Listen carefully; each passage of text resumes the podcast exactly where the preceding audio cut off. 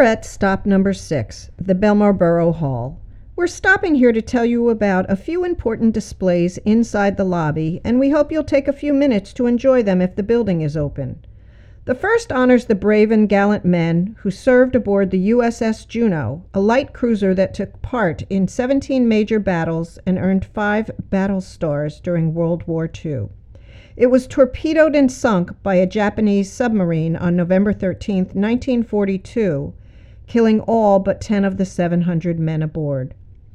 Those who made the ultimate sacrifice included four young men from Belmar, whose photos hang in our memorial. Another display commemorates the legacy of the first females to serve as lifeguards in Belmar among an all male squad in the 1940s.